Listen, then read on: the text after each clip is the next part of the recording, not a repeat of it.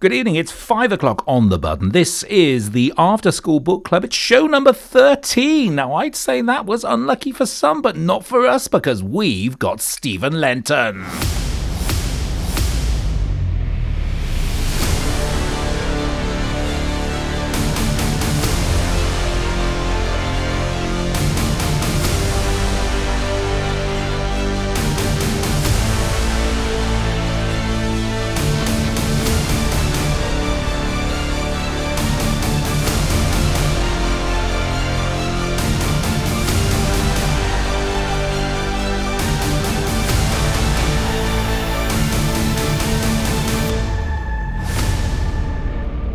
And a very good afternoon to you, listeners. Good to have your company. It is a really exciting show for you. We are thoroughly looking forward to. Overall, it's our 107th live radio show.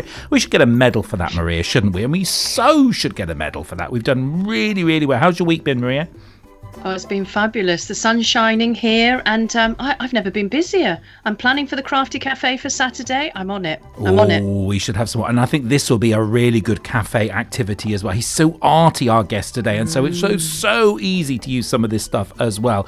Uh, this is the first week back for most schools in England, folks. How's it going? Let us know. Get in contact. We'd so like to know how your week's going. On the Padlet, everything is there. Just go to learnradio.net forward slash Stephen Lenton, or you can click on the button button that says hmm. Stephen Lenton on the page. Or you can go to the Stephen Lenton link. Or you're getting the theme now. You're getting the theme, folks. It's all there for you. Go to the After School Book Club. Honestly, if you need help, you can phone us but it really shouldn't be difficult. It's great. We have waited a long time for this man, and I'm so excited. Uh, we're featuring a very special guest now. He has been illustrating for others, and this is his first book for himself under his own name. He's a huge star in his own lunchtime, and we love him. Like our good friends at uh, previous authors as well, Frank Cottrell Boyce and Peter Bently. Stephen's been uh, drawing for them for many, many years. He was just telling me how many books he'd done for Frank. A huge huge number there as well. Now, this book is perfectly aimed at five to eight year olds, but I think that older folk um, who struggle with some reading will also find this particularly useful. That's me, I have to say, and I loved it. I loved all the rude words in all the right places. And this book introduces Grant and Jean. You can hear him laughing in the background there. It's a bit pipe down there, so we haven't introduced you yet. You're not really here yet. Shh, quiet, everyone. Grant the genie. I love it. He's so mischievous. I love it. And Teeny the dog in their first adventure, Make a Wish. Everything is on the show page there. Now, we've also provided a link to one of Stephen's preferred independent booksellers. We love them. We love them to bits. Book Nook in Hove. Now, that is not easy for anyone to say. Thank you so much indeed. Give us something a little more complicated that next time and you'll get a signed and pre-doodled copy. Now that's the first time anyone has offered a pre-doodled, and there is also an opportunity for you to request a doodle. I don't know how they do that as well, but amazing as well. All on there is a nice click-through link, and it's a very well-priced document as well. You're going to absolutely love it as well. And we'll meet him in just a moment. We love this one, didn't we, Maria? You haven't stopped laughing, oh. have you? I just, you know what? It's just up my street. What do I always say? It's just my cup of tea and a couple of biscuits. Mm. It's just fabulous. It was, it, it, appealed to my quirky nature. I, I just was on a journey. I was just laughing the whole time. And it's funny that you were saying he was in the green room, but actually, when um, our listeners read the book, he actually should be in the purple room. Hey, hold on a second. We've got a, we've got. Hey, we are here. Thank you. All... I'm here. You're very welcome. You're very... I gave up a good career on the stage for this. I tell you, you're right. He's in the purple room. That's so good. I've got questions about that as well. Um, and he is a world-leading illustrator, uh, folks, and he's got a great website as well. So go to stephenlenton.com. We're doing all the promo for you now, and he's not even charging us for this. It's great. Uh, all your social media links as well, and also he's got an Etsy shop. Now you've got an Etsy shop as well. This is a great way to sell some amazing materials. And on Stephen's Etsy shop, you can buy his exceptional prints. I think some really good uh, Christmas and some uh, some presents there as well. I should be filling my basket there a little later on. Uh, don't forget, you will need to stay in contact with us, folks. So learnradio.net forward slash after school book club. Everything there as well. Our text numbers are up as well 0786000 26 400. Contact Padlet is up and looking busy. Thank you so much indeed. If you prefer to send us an email, I've just checked, no one just yet, but learnradiolive at gmail.com. You can tweet us at Learn Radio Live or use the hashtag After School Book Club. Everything is on learnradio.net forward slash Stephen Lenton. He's here, folks, and it's time to do this. Ladies and gentlemen, Stephen Lenton, welcome to the show. hello, hello, hello, hello. Let me know if we're overdoing it, won't you? Just, just, just let us know. Let us know. Honestly. But with all that, with all that music at the beginning of the show, I felt like I should be dressed as a wrestler uh, walking onto the onto the stage. Oh, how lovely! Excellent. It's not that kind of a radio show, but thank you so much for the idea. I'll get Maria onto that straight away. Thank you so much for joining us. We are thrilled, so thrilled. Can No you problem. tell? Can you tell? Can you tell? I hope so too. yeah, well. yeah, yeah. It's very up. a lovely book, but first, tell the listeners all about yourself. Where did it all start? Who is Stephen Lenton? Oh, um, well, um, I was born in Coventry, where a lot of my family still live, and then uh, my family moved to Cheshire, where the rest of my family still live. And yeah, went to school, did all the usual stuff. I was always into art. Um, did my GCSEs, was a very good student. I was a bit of a swat.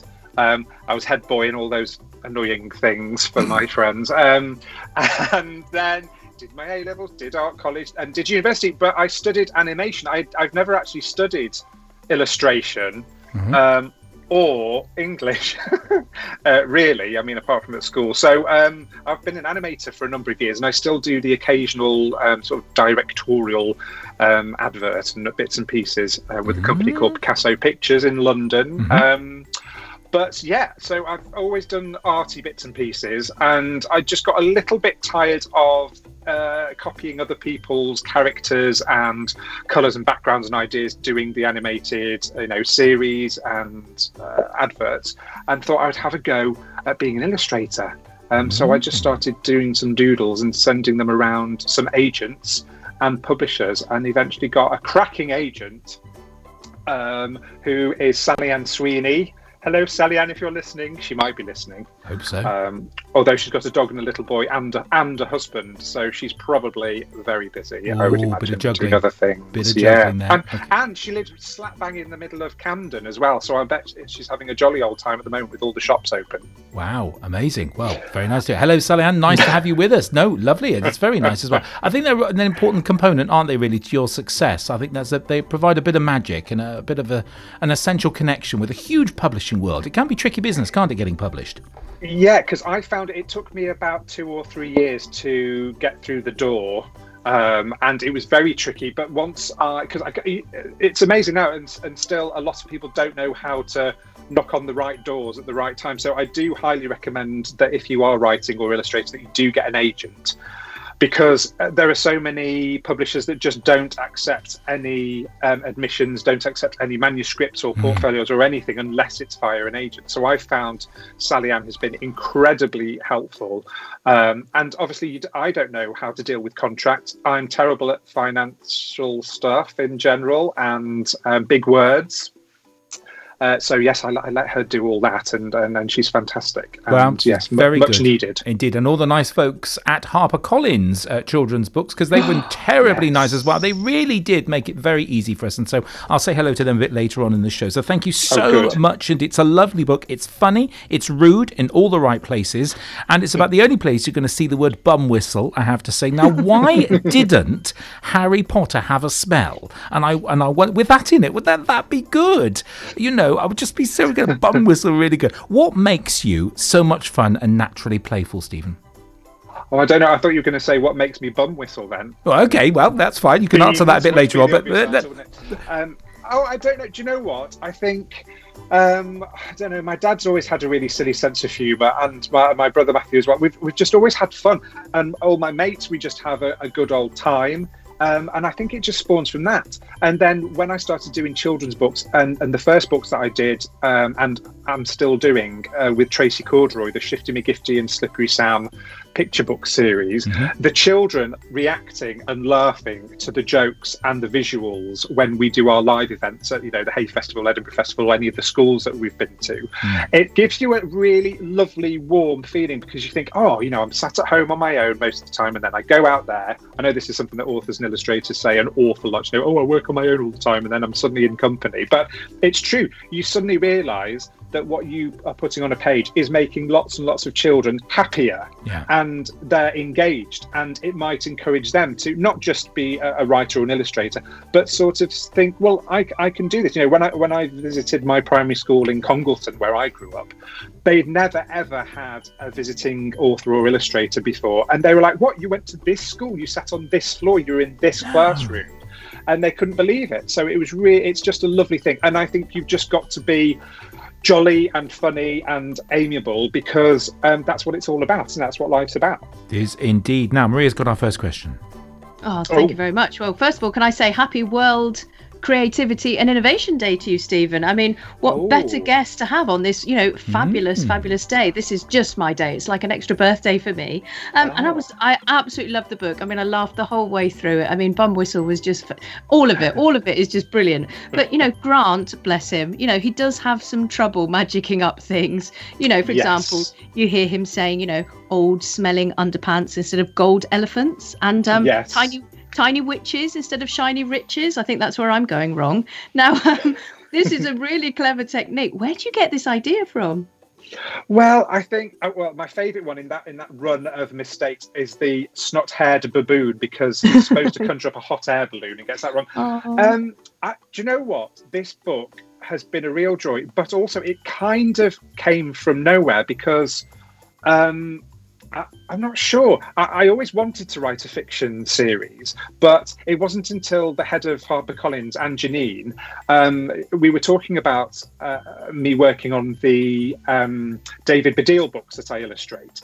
And we sat down, talked about that, and then she turned around at the end of my little interview that we had at the Bologna Book Festival, and she said, "Do you know what? You're quite funny. You should maybe have a go at writing your own book."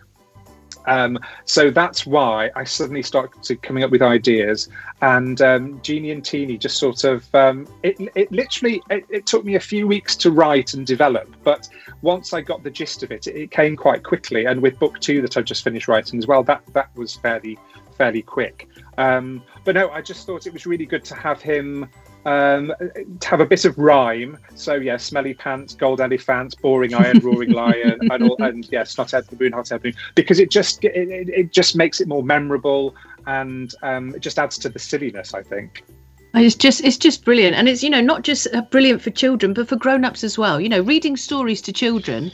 Um, you know, you really want to have something that's that's engaging you as well as as well as the children that you're reading to. It's it's fabulous. Yeah, well, I think it's good to have. Uh, I, know I'm not a parent myself, but uh, having lots of nieces and nephews, and obviously working with lots of um, people that do have children, I know that there is nothing worse than when a child picks up a really long picture book and it's not a very well written picture book, and the parent goes, "Oh no, not again, not this one." Um, and so I think it's really important. I wanted the Genie and Teeny series to be short, sharp, really funny, but not. Not, I know you're saying it's rude and there's lots of rude words and everything, but they're not sort of overly rude. It's not. It's not a gross out book. No. Um, because I've always I've been asked to do a few sort of when I started off to do some sort of nappy and poo and wee books, and I've always refused to do those because they're just not. I'm not interested in that kind of book really.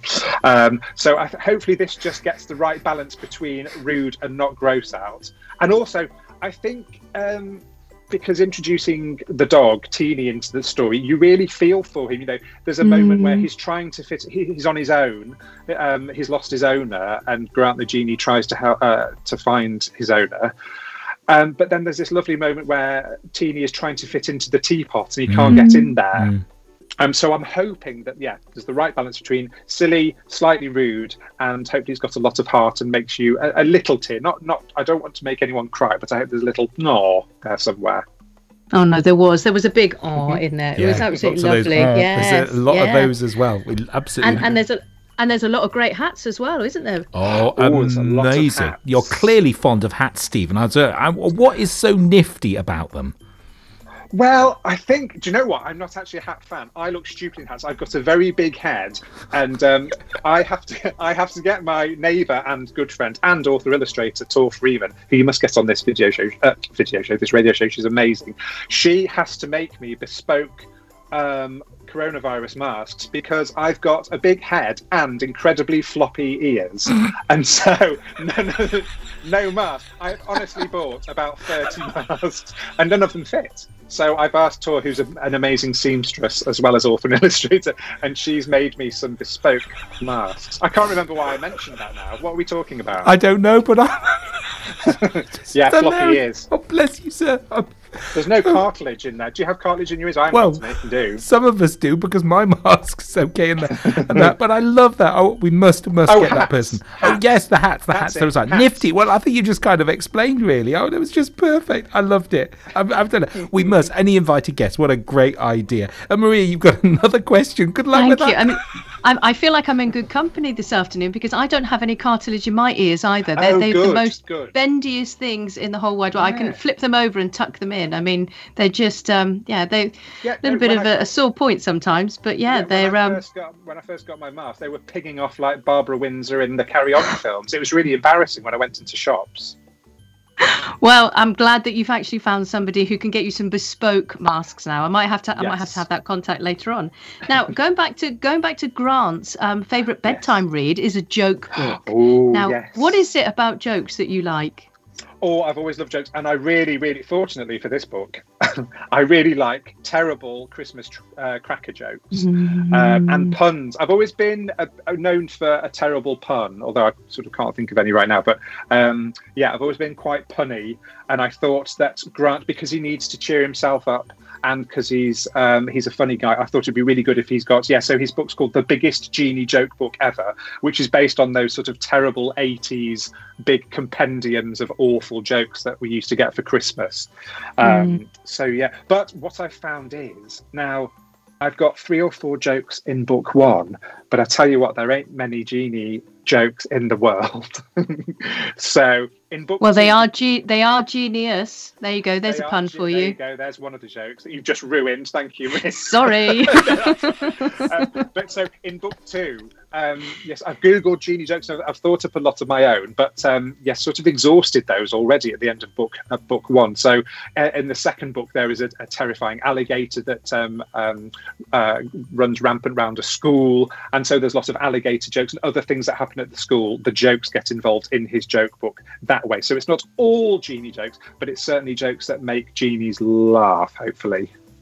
Oh, that's wonderful. Thank you, Stephen. And um, I think we're ready to hear something, aren't we, Russell? You are indeed. Now we'll we'll take anything from you. I mean, you could just read the ingredients on a crisp packet, and I'd find that was hilarious. But let's stick to the title itself. There. What what have you agreed to read? Just just if you just read us a little bit from it, would just be very very grateful. It'd be nice. What are you going to read from? Oh, of course. I'm going to. I thought you were going to play a piece of music then. I was settling in to have a sip of drink. Um, well, what I'm going to read is because I've read online at the opening. Yes. Um, but what's also interesting about this book, well, I think, says me, the author, um, there's some interactive elements which involve like rubbing the lamp, turning the page, turning the page round, opening, closing. So that obviously doesn't work on radio, does it? So I'm going to read the section where he lands on Earth and tries to find a new home because his lamp is all bashed and battered. Lovely. Oh, off you go, Stephen Lenton, ladies and gentlemen. Okay. um, so the lamp tumbled and fell through the sky, down through the clouds, hitting lots of things on the way. Thump, thud, doof, thunk, splat, crash. pfft. You get the idea. The lamp eventually landed on Earth in a park. Grant blinked and looked around him.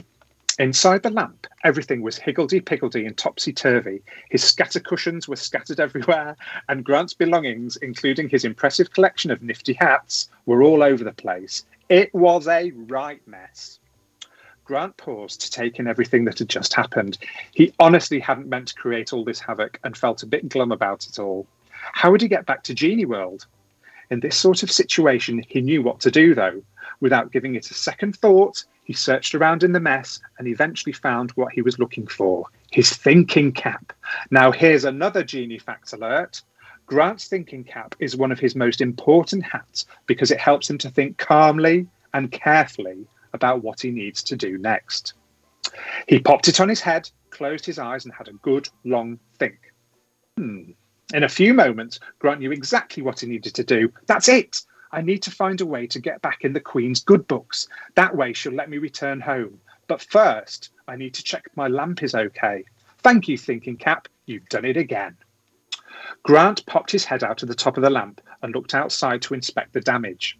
The lamp was totally bashed and battered on the outside. The handle was bent, the spout was scratched, and the lid was missing. It wasn't a pretty sight. He looked down and out and up the spout. There was only one thing for it Grant would have to look for a new place to live. He packed up his belongings, then floated out of the lamp and into the park, keeping small and quiet. Yet another genie fact alert genies can morph into any shape and size whenever they like. Grant thought it best to stay small and to keep out of people's way until he knew more about his new environment. As he gazed around him, he could see birds and trees, although they weren't as colourful and magical looking as the ones back in Genie World. Next, he spotted a bird's nest in a tree. He floated up to it and snuggled inside. He was just starting to get comfy when suddenly a large bird swooped down and started trying to feed Grant some wiggly worms. Grant was very hungry at this stage, but he wasn't that hungry. I'm getting out of here. It's far too slimy, he blurted, trying not to throw up. Hmm, what was that over there? It looked like an old shoe. Maybe that would make a good new home. Quickly, he made his way over to it and jumped inside. Oh, it smelt of old cheese, and it was a bit of a tight squeeze, and there seemed to be something coming out of the top. Ugh, Grant thought to himself. It was a leg, a leg that belonged to someone or something very big, very big, and very hairy. This is too cramped and smelly, moaned Grant as he squeezed out of the shoe with a crusty old toenail stuck to his bum.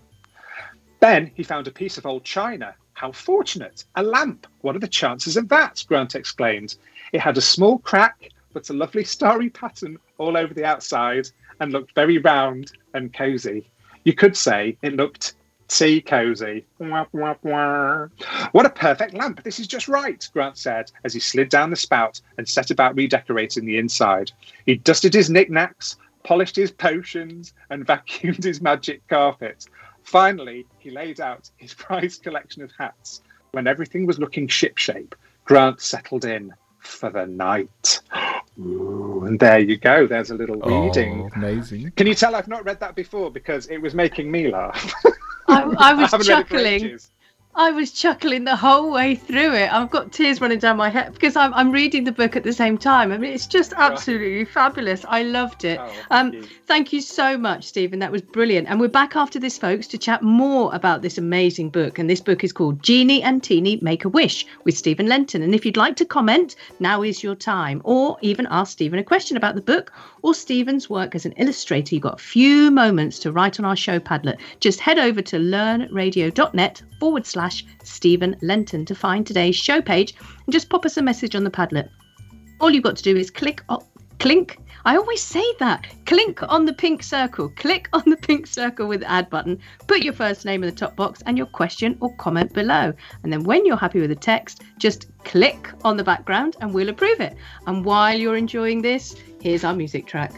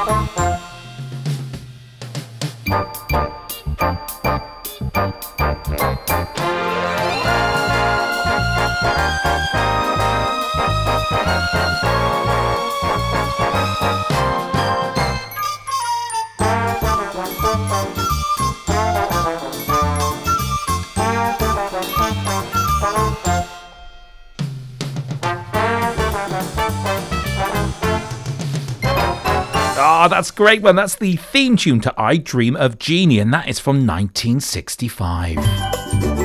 You're listening to Maria and Russell.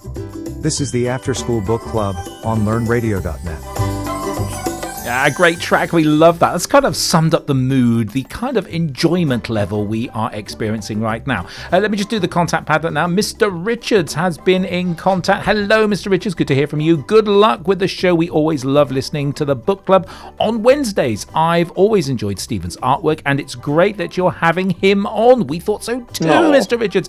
I'll play this back to my class tomorrow. Thanks again. Well, good luck doing that. You're going to have them laughing all over the place as well. Uh, Maria, we've also got some questions on the main contact Padlet as well. You go first. What have we got there? Yes, thank you, Russell. So we've got Lorraine. Lorraine is our a wonderful listener, the, a regular listener. She says she's not familiar with this book and she's really looking forward to it. Thank you so much, Lorraine, for getting in touch. Excellent. I predict that got? Lorraine, Lorraine. Lorraine will be ordering that. Um, I mean, she's, what's not to love about it? It's absolutely good. Brilliant. Absolutely good. Uh, I'll go down at the bottom there. Simon's been in contact. I always listen to the book club. I have a few children in my year six class. Yes, thank you, Simon. We know that. Uh, that may get on with this really well. And I'll mention it to colleagues in year one, year two. Yes, it has a, a thanks a lot, Simon, for that. It has a target listening group from five to eight year olds. Now, do you set that, or is that something the publisher do? That's something I think. Um, can I just say thank you to Mr. Richards and Lorraine and Simon as well? And Oh, I do bless you. hope that you enjoy it. And uh, yes, and do do order from Book Nook. Book Nook is about a ten minute walk away from me, Ah. and I go and see them every week, so I can draw your genie or teeny and put your name in very very quickly. So yes, if you if you want to order them, no problem at all. Um, uh, I forgot what the question. Oh, was. the question did you just was uh, five to eight year olds. Who sets the reading age? Is that something oh you do? It's something that's on like like if you go to the waterstones website there's these categories you know wh smith all the, all the bigger stores and, and supermarkets.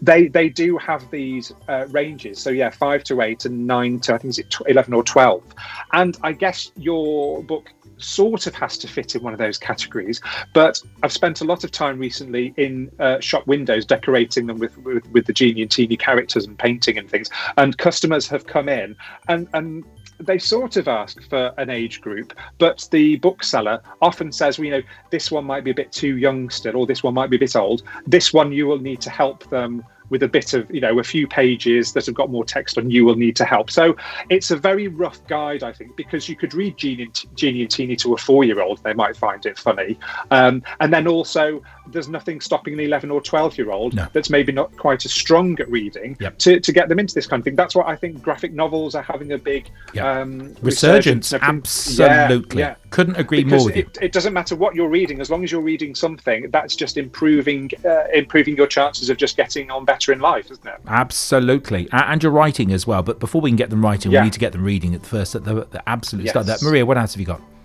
Thank you, Russell. So you've hinted a little bit about this, Stephen, um, when we were talking earlier on. But Sharma is asking a question: Are there going to be any other books in the series? Yes. Now I ha- um, we're keeping our fingers crossed. There are definitely, definitely going to be four because I've, my contract was for four books, um, which we signed sort of two summers ago. It feels like an age away. Um, but yes, there are definitely four. I have finished book two, um, writing book two, and the cover for book two because you, you have to do the covers quite quickly because again, you know, the websites and everything they want to see, um, they want to see what's coming up next as Yeah. soon as they've read the first one. Um, so yes, at least four, but hoping me and the editor are hoping for more, but we'll see. It's it's quite tricky because at some point, um, because Grant the Genie comes from Genie World, and in the first book we only have a little hint at what's going on in Genie World at the beginning. I would love for him at some point to go back to Genie World um, with Teeny and explore sort of so the reverse. Uh, in the first book, Grant is exploring Earth with Teeny, who is an, uh, an Earth dog, if you like. But then I think it would be really exciting for Teeny to visit Genie World and to help um, Grant there to um, hopefully get back in the good books of Queen Mazelda. Ah, that's fair. we never get this level of information. If we are very lucky, we can usually press under serious amount of pressure to admit that our guest author to admit to maybe a follow-up book, and then they all they the terms and conditions apply. This may or may I may or may not have mentioned, but never, Maria, has anyone ever said there's four in the series? You are I just know. I was sitting here with my fingers crossed for number two, but now there's going to be four. I mean, I'm just going to have to get pe- some hankies just to wipe the tears away. These are brilliant. Was There. Oh, no, I'm, I'm, I'm generally terrible at telling things that I'm not supposed to, uh, you know, mentioning things I'm not supposed to. But I'm allowed to say there's going to be four books. Okay. So uh, that's okay. Well, Yeah, we won't tell a soul anyway, but thank you so much indeed. Uh, thanks a lot for that, Shama. Uh, Lola's been on as well. What is your favourite animal to draw? Good question. Oh, thank you, Lola. Um, well, you might guess because when I first started writing, it was actually called Grant the Genie to begin with, um, and there wasn't a dog in it.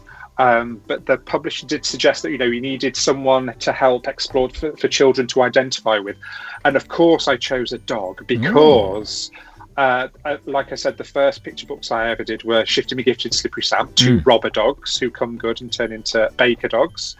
Um, I'm currently in front of me. I've got my sketchbook for Shifty and Sam number six, which is quite exciting. Um, but it's got to be dogs because 101 Dalmatians. I, I must have drawn nearly 250, 300 dogs in that across all the pages. So, yeah, dogs. And even in Frank Cottrell Boyce's books, there's quite a lot of dogs too. So I have to say, Hmm. Dogs. I love them. Dogs, good one there. Excellent. Maria, what's next? Thank you, Russell. So Mrs. Freeman says, sounds a lovely fun book to use with my class. Please can I ask Stephen, what would he have been if he wasn't an illustrator? Oh, Mrs. Freeman, that's a good one. Um, well, I had a bash at animation and found that I wasn't that good at it and found it a little bit boring. So I wouldn't be an animator, would I?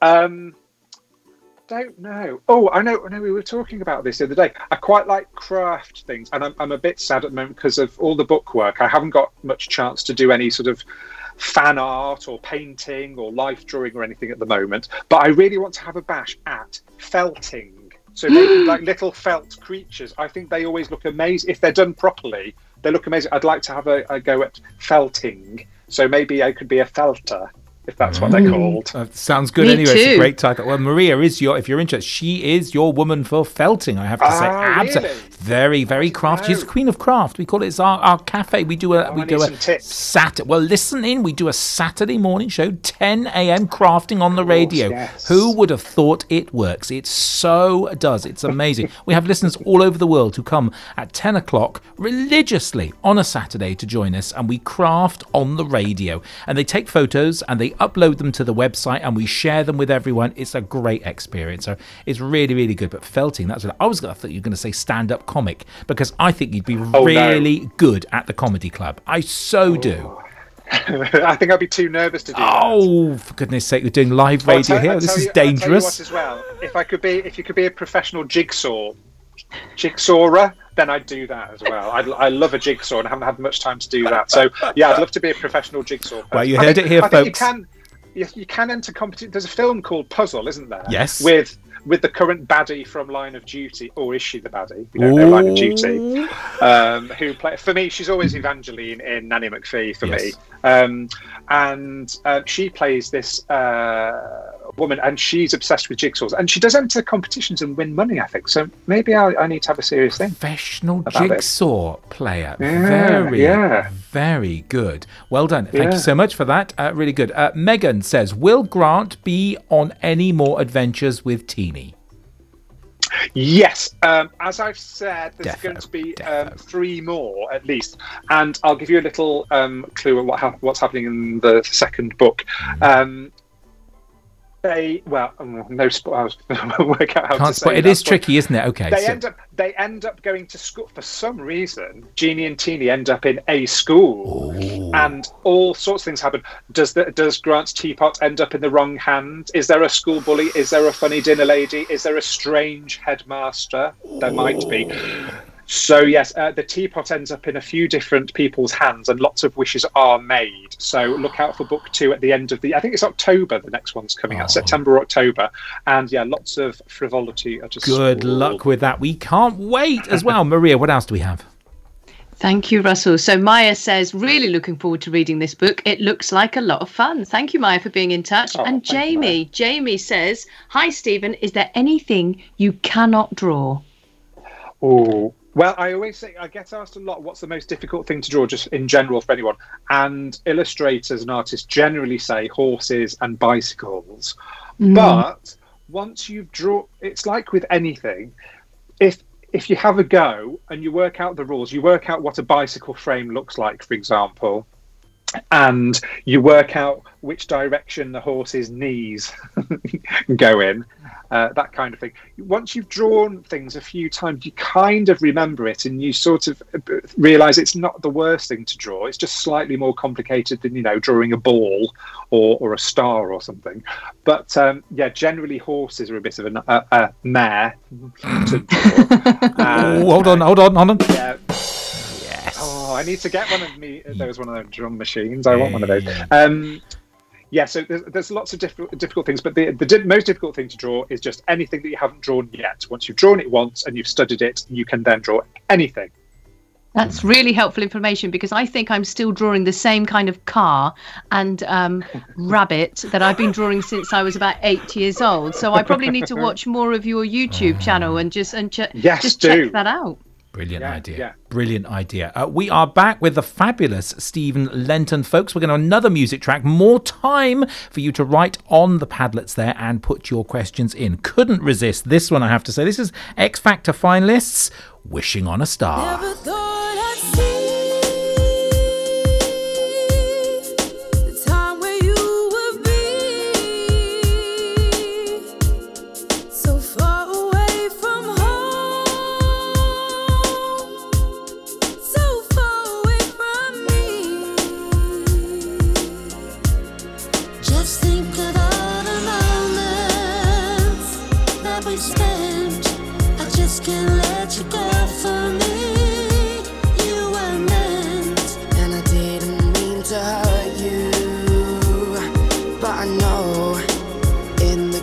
Of love you reap what you sow.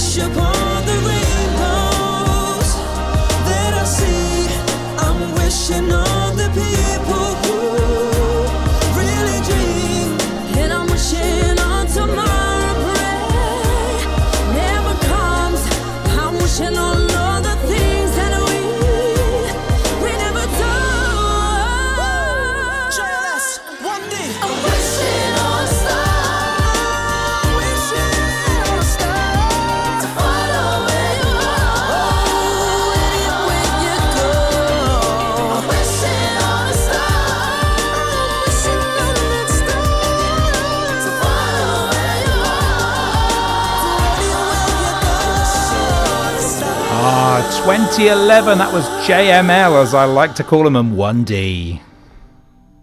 Interested in yoga for children? Then check out our new spring series of Yoga Nidra practices for young people. Join Leslie Collinson, our resident yoga coach, on learnradio.net for some relaxing sessions you can play anytime to your class. Find out more by visiting learnradio.net forward slash shop.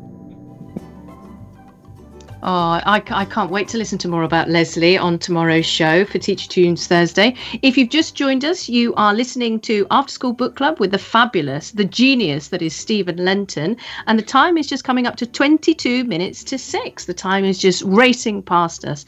So, um, Stephen, back to you. We'd like to talk to you a little bit about your drawings. Now, your drawings are in the text and your text is in the drawings, you know, and the Yes. layout is just brilliant. I mean, I love the background of the pages. I mean, one particular page that you read earlier on, you know, is a black page with white writing, and that's particularly my favorite. Now, how hard is it um, to get your publisher on board with this? Well, uh, I have to say the team at HarperCollins are fantastic, and there is an amazing um, layout um, lady called Ellarine Grant, and she works on all of David Walliams' books, and uh, we work together on the David Baddiel books as well. And she she works so. I think she's one of the hardest workers in the publishing industry. She's just non-stop laying out all these great books. She comes up with different ways of, of, of laying out a page. She's really good at suggesting stuff. She's just, she's just got such a good eye for detail. So working collaborative, collaboratively, these few say, with her has been fantastic, and we've worked together for a few years now. So it's always really important when you're an illustrator, any budding illustrators out there. Before I worked on my first book, I always thought, hold on a minute, I don't know anything about typography. I don't know anything about layout. I can just draw a few characters and a few sort of props and backgrounds and trees and things. But you really do, well, the more you do, the more you learn. But you are given a designer to work with on every book that you create. And um, that's why I, I just love getting it, it's such a big collaborative project all of these books there is all the editors all the designers um, uh, uh, oh, there's an audio version as well so everyone that's worked on that has been incredible so there's a lot that goes into you know this book's only what 300 pages no two oh Oh, is it only is it only 150 pages? What a rip-off! no, um, I was going to say it's only 300 pages, half that. Um, but yeah, a lot a lot goes into a small book. It's, Really it's just wonderful because I'm just looking at the page as well now because you know especially if you've got dyslexic tendencies or you find it difficult to read a book which you know Yes. I often do. So I get very excited when I see a page that's all blacked out and with white writing because I can read it really quickly.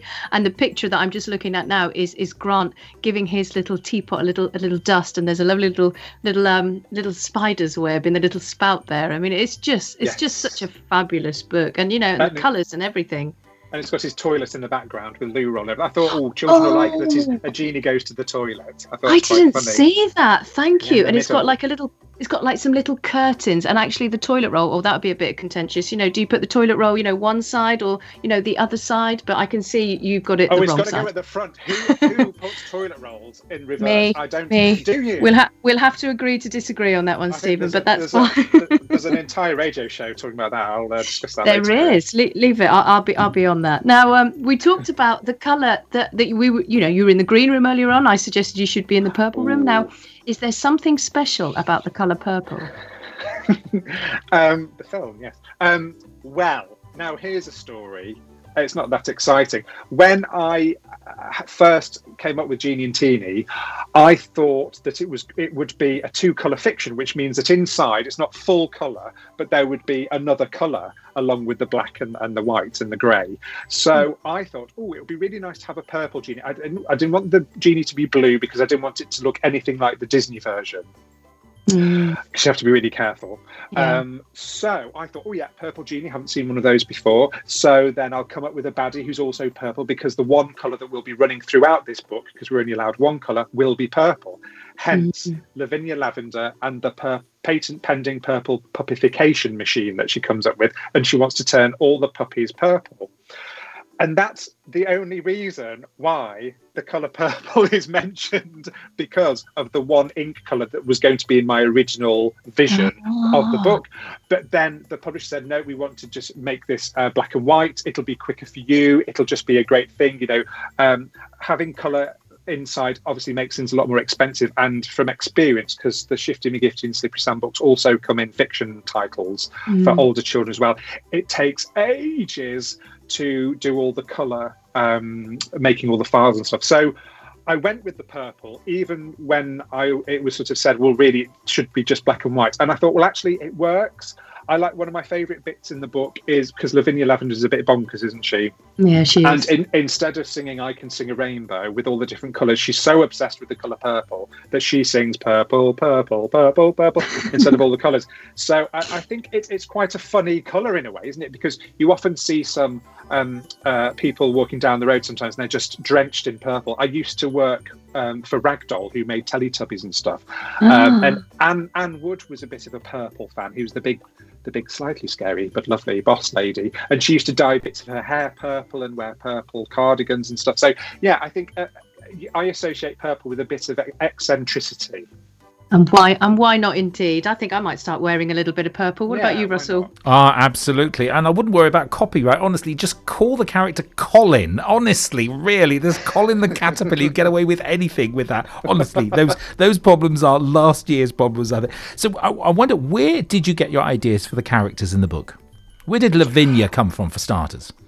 Lavinia, well, Lavinia is actually the name of my great. Oh, I'm going to get this right. Great, great, great, great grandma, I think, who who invented bicycle clips for Edwardian ladies with big skirts. She was a bit of an inventor and creator. So I got the name from that. I like, um, I love it when things, you know, Lavinia Lavender. I, I like a bit of alliteration wherever possible. Um, so that's where she came from. Um, but then, and obviously the other dogs, they, they don't talk or anything. The other dogs, so it was just nice to come up with some other nice dog designs. Because I'm just looking now, and there's per, uh, saying alliteration. There's Percy Perfect and his prancing preeny poodles. There's Walter Wiggybottom and his waltzing whippets. And my favourite is Darcy Davenport with her disco dancing Dalmatians because she looks so cool with her Elvis outfit on. Um, so uh, yeah, alliteration really helps um, coming up with different characters, and you get more personality that way. I think. Um, but it was just good to have uh, an interesting baddie, quite quirky, like I say, quite eccentric, but not too scary. You know, she's not completely evil. She's just a slightly bonkers elderly lady who's got a bit of a penchant for purple.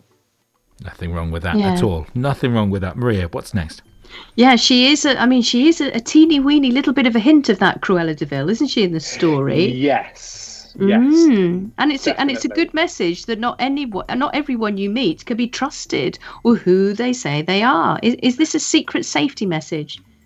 It is. Well, I think there's quite a few messages. Obviously, the, the, it, it is a silly book, like we've said, but it's all about home, really, and what makes you happy. Because mm. that's why you know Grant's surrounded with his his lovely scatter cushions and his hats, and he's got his mm-hmm. favourite book and his favourite things, and so it doesn't matter where he is as long as he's got some of his favourite things. You know, he trans- transports everything from his home that he's lived in for years into a brand new um, well, he thinks it's a lamp, which is constantly mentioned throughout the book. He's determined that it's a lamp, but everyone knows that actually we won't tell him, but it's a teapot. Poor guy.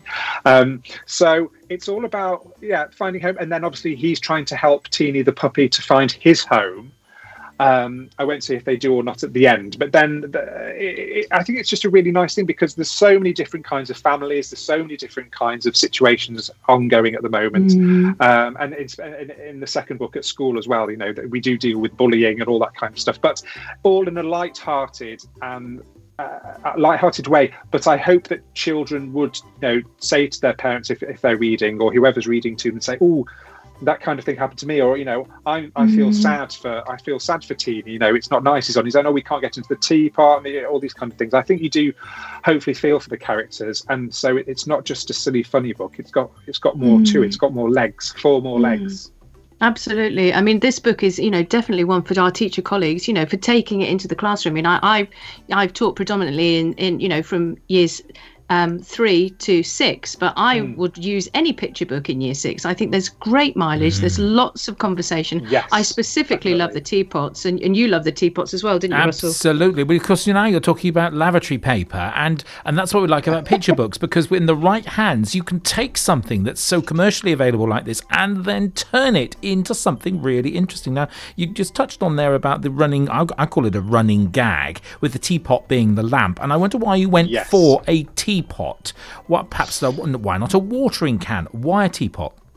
Well, one of my original ideas were, and I, I, this might go into genie world, but all of the genies lived. There was a, there was more genies, and they all lived in a shop at one point, and they all like an antique shop, and they all lived in something quirky, and different. Like there was yeah, watering cans, um, clocks.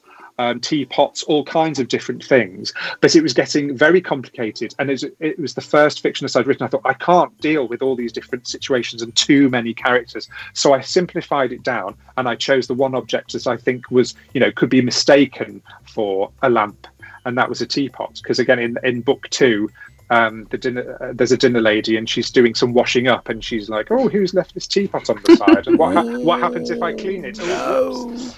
So a teapot is a really good uh, mechanism Yeah. uh, for all all kinds of different stories and situations, and it's just a lovely round. It's a lovely shape, a teapot is a lovely shape. You associate it with warmth, coziness. You know, oh, let's have a mm. nice cup of tea. So I thought it was just a, yeah, a, lo- a lovely object to use in a story. It's a great, it's a great one as well. That's time for another music track, folks. Still plenty of time for you to get in contact with our fabulous guest. We have been treated to so much this afternoon. This is our last one, and this is I couldn't go for a wish, but I found something with a dream. This is Jason.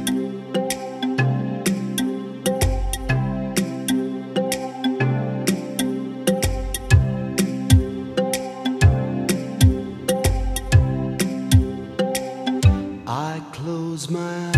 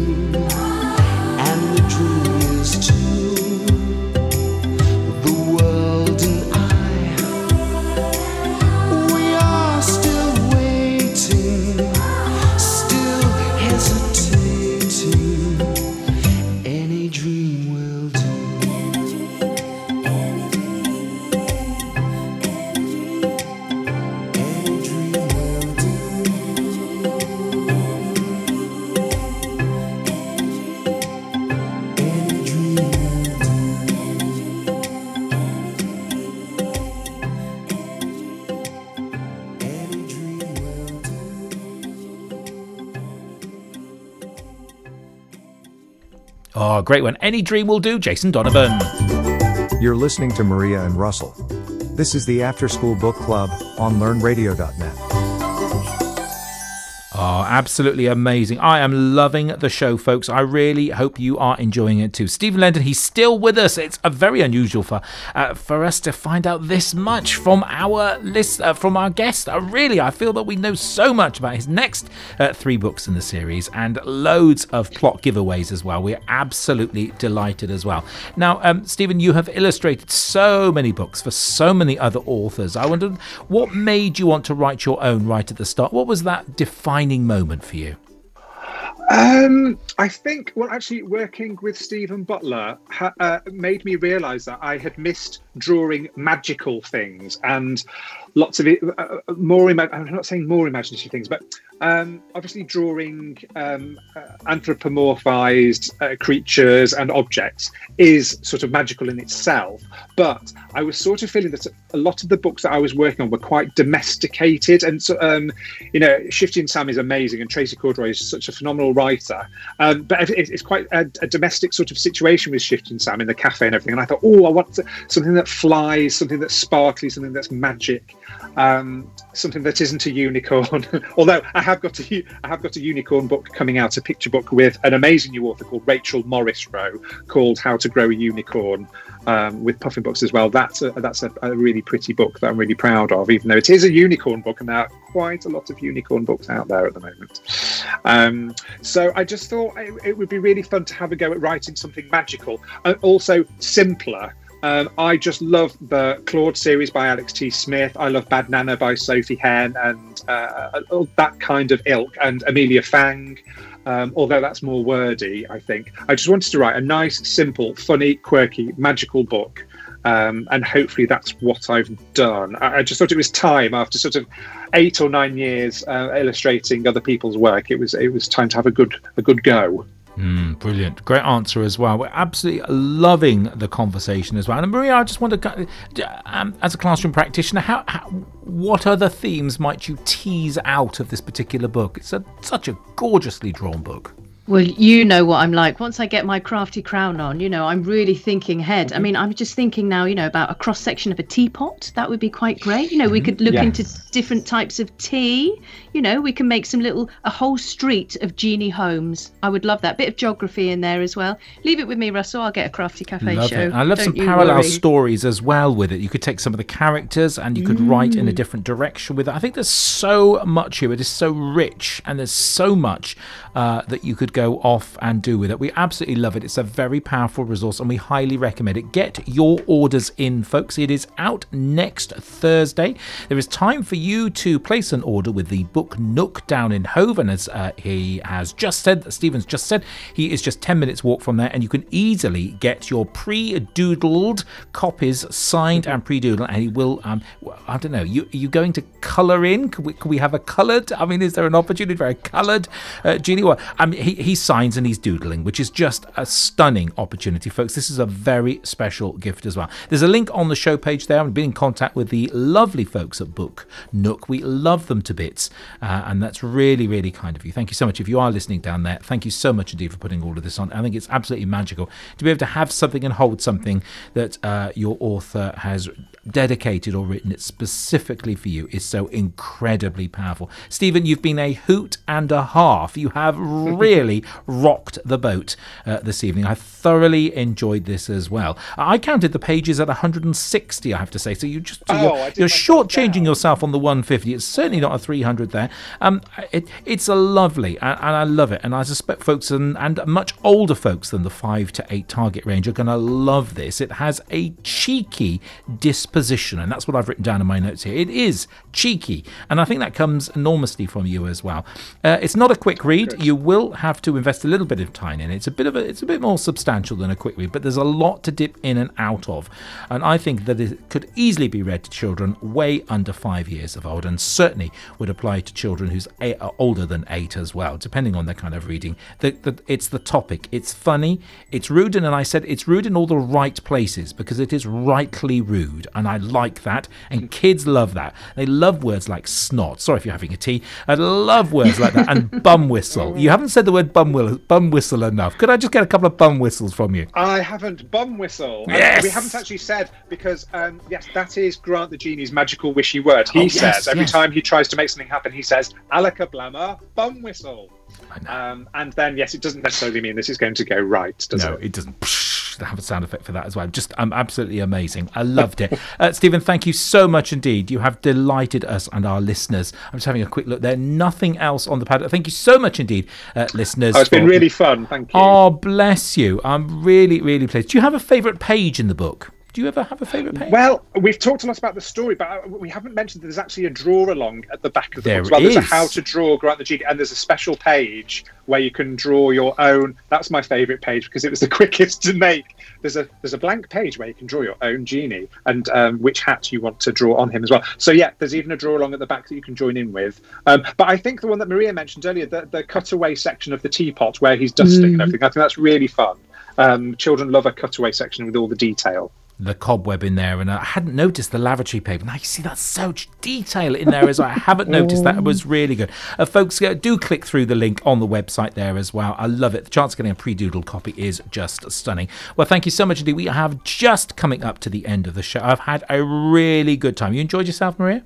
Oh, it's just been absolutely. It's been genius. I'm sorry to get that pun in again, but it's just been get it in fabulous. I've loved every You've second not of it. Not used it anywhere near enough times, I have to say. Uh, folks, thank you so much. The show will be up to listen to and enjoy again. And if you have enjoyed the show, as I think you have rightly, do take a moment to look at our uh, collection at the bottom of the page there. You'd be very welcome uh, to do that as well. It's our Just Go Fund Me link. And don't forget, we are completely and entirely self funded. And thank you so much indeed uh, for showing your support. And if you're an adult and you'd like to do that, then uh, a small or not so small donation will be most appreciated to help with our costs of running the website and everything. And really are very grateful to you as well. Uh, thank you so much indeed to our fabulous guest, Stephen Lenton. Absolutely love. I am so in love uh, with him. It's an amazing title, and I love his writing and thank his you. drawing. A pleasure. You are just an absolute dude and a half, and we thoroughly enjoyed you. Thank you so much indeed for listening, uh, folks. Uh, this will be up for a podcast just as soon as we can. Until then, it's goodbye from her. And it's goodbye from him.